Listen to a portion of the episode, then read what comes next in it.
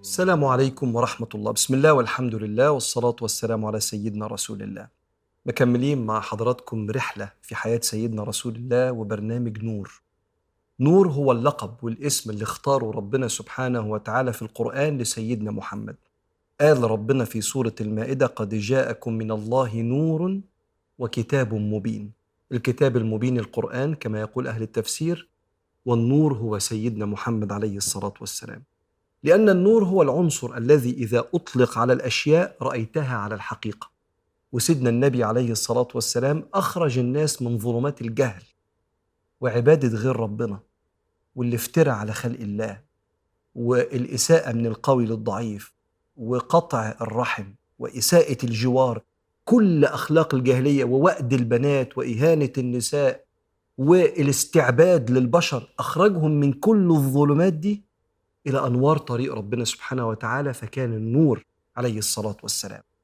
إحنا النهاردة وصلنا بعد ثلاث سنين من الدعوة السرية لأمر من ربنا سبحانه وتعالى لسيدنا النبي فاصدع بما تؤمر. اصدع يعني اعلن.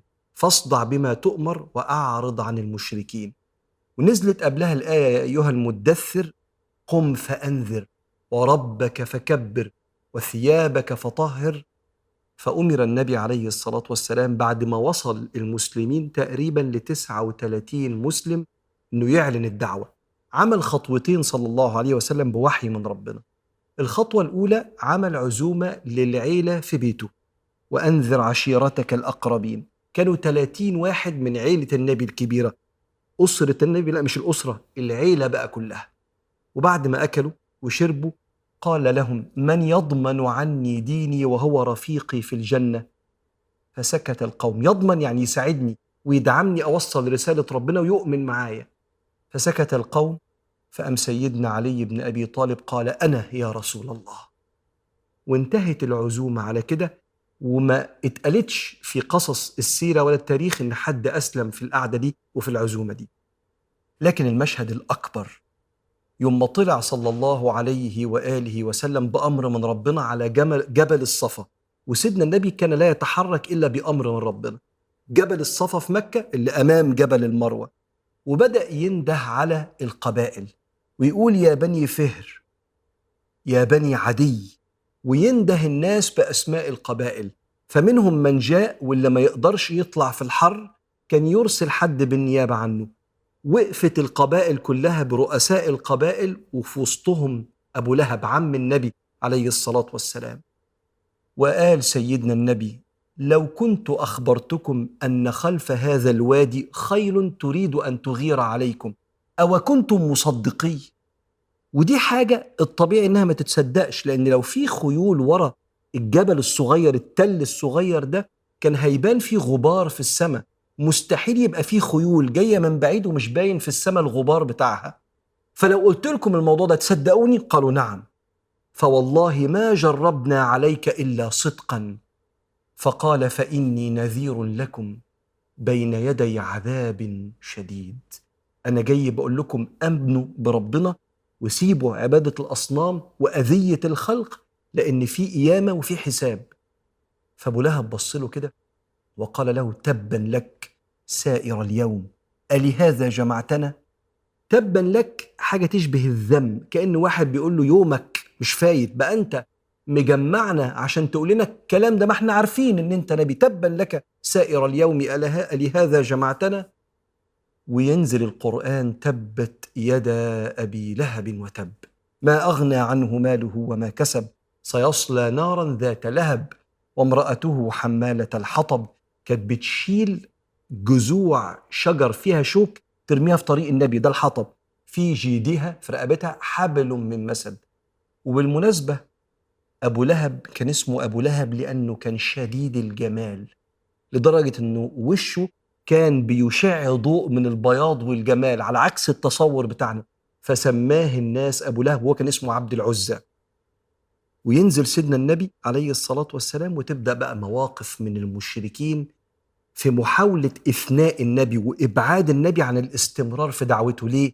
لأن القبائل هتيجي بعد شوية تحج حوالين الأصنام 360 صنم حوالين الكعبة وهيبدأ يشتهر إن في في قريش حد بيقول على نفسه نبي. فبدأوا يعملوا أفعال تصد النبي عن الموضوع ده. أول حاجة عملوها قاموا رايحين لاولاد أبو لهب طلق بنات النبي. وراحوا لأبو العاص بن الربيع جوز السيدة زينب بنت النبي الكبيرة طلقها وهنجوزكم أجمل فتيات قريش. أما أبو العاص بن الربيع زوج السيدة زينب فقال لهم لا أرضى بديلا بزينب. ابدا. مستحيل. سيبش زينب ابدا. أما أولاد أبو لهب يقال إن عتبة كان متجوز السيدة رقية وعتيبة متجوز أم كلثوم يقال بس إن عتبة بس اللي كان متجوز رقية. المهم إن هم وافقوا وقال لهم عتبة لو جوزتوني بنت أبان بن سعيد بن العاص وكانت ناس مشهورة وبنت جميلة لو جوزتوني البنت دي أطلق رقية بنت النبي. شوف راوي القصة في ابن هشام يقول لك إيه؟ فطلقها عتبة وكان كاتب كتابه بس ما كانش جواز كامل يعني. فطلقها عتبة كرامة لها وإهانة له. كأن من دلوقتي هيبدأ إيذاء من مستوى تاني بعد إعلان النبي عليه الصلاة والسلام الدعوة الجهرية. لما تقف قدام سؤال النبي عليه الصلاة والسلام وإجابة قريش.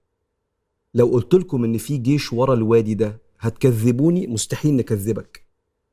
إحنا عمرنا ما سمعناك بتكذب. ما جربنا عليك كذبا قط. سر هداية الناس اللي هتحصل في السنين اللي بعد كده أسرار كتير من عند ربنا. على رأسها مصداقية النبي عليه الصلاة والسلام وتراكم ده عبر السنين. الصادق الأمين. الصدق من الأخلاق اللي ممكن تدفع ثمنها في الدنيا بتحمل مسؤولية أخطاء معينة عملتها لما تصدق تتحمل مسؤولية أخطائك. تتحمل مسؤولية إن أنت مش في كل مرة تظهر بأحسن صورة لأن الحقيقة مش دايما مرضية للناس. بس أكتر حاجة هتجنيها هو سمعتك وقيمتك في قلوب الناس حتى لو مختلفين معاك. في احترام أعلى درجات الاحترام. لما يكون الإنسان صادق واضح لا بيلاوع ولا بيلف ولا بيدور. وقت الجد الناس بتلجأ له. أما الشخص اللذيذ اللي بيضحكنا اللطيف بس لو بيكذب ممكن نحب قعدته علشان بنستخدمه في انبساطنا. لكن وقت الجد لا هعرف أشاركك ولا أعتمد عليك ولا أستأمنك على سر. عمق العلاقات بتبقى مع الصادقين. أما العلاقات السطحية الهايفة التافهة اللي ما تنفعش ولا دنيا ولا آخرة حتى لو مش صادق تعرف تكسبها. الصادق هو شخص الناس اطمأنت ليه. عشان كده علامة الإيمان الصدق لأن المؤمن من أمنه الناس. الغيبة والسخرية والنميمة والكذب والأذية كلها أخلاق منفرة. خلي البني آدم لما في يوم من الأيام عايز يعمل حاجة جد مع حد يتكلم معاه يفضفض معاه يشاركه في حاجة مالكش مكان لأن مصداقيتك مش موجودة. وأنا على الحقيقة مبسوط بوجودك في حياتي بس ما تقربش مني أكتر من كده لأني أخاف من أذيتك عكس الصادق الأمين. فشوف قد إيه الكلمة اللي قالوها الشهادة لسيدنا النبي عليه الصلاة والسلام. الحاجة التانية طلاق بنات النبي من ولاد أبو لهب كان كرامة لهم وإهانة لولاد أبو لهب. وساعات كتير الطلاق بيبقى جارح جدا ومؤذي جدا جدا. لكن صدق الله وإن يتفرقا يغني الله كلا من سعته. وفعلا ربنا نجى ستنا أم كلثوم وستنا رقية من مهاترات كتيرة جدا كان ممكن تحصل مع جوازهم وحمواتهم أبو لهب ومرات أبو لهب لو كان الجواز استمر لكن جت جت منهم جت من الوحشين. وبتبقى علامة كبيرة من ربنا لما الوحش يسيبك إنك تحمد ربنا أن الله صرف عنك الأذى. فما يبقاش بيأذي وبيخون وبيقل ادبه وبعدين يحصل انفصال والزعل يطول. لا خدي وقتك في الزعل. لكن لعل ربنا سبحانه وتعالى نجاكي مما هو أصعب في المستقبل وده نور ناخده من قصة تطليق بنات النبي من ولاد أبو لهب.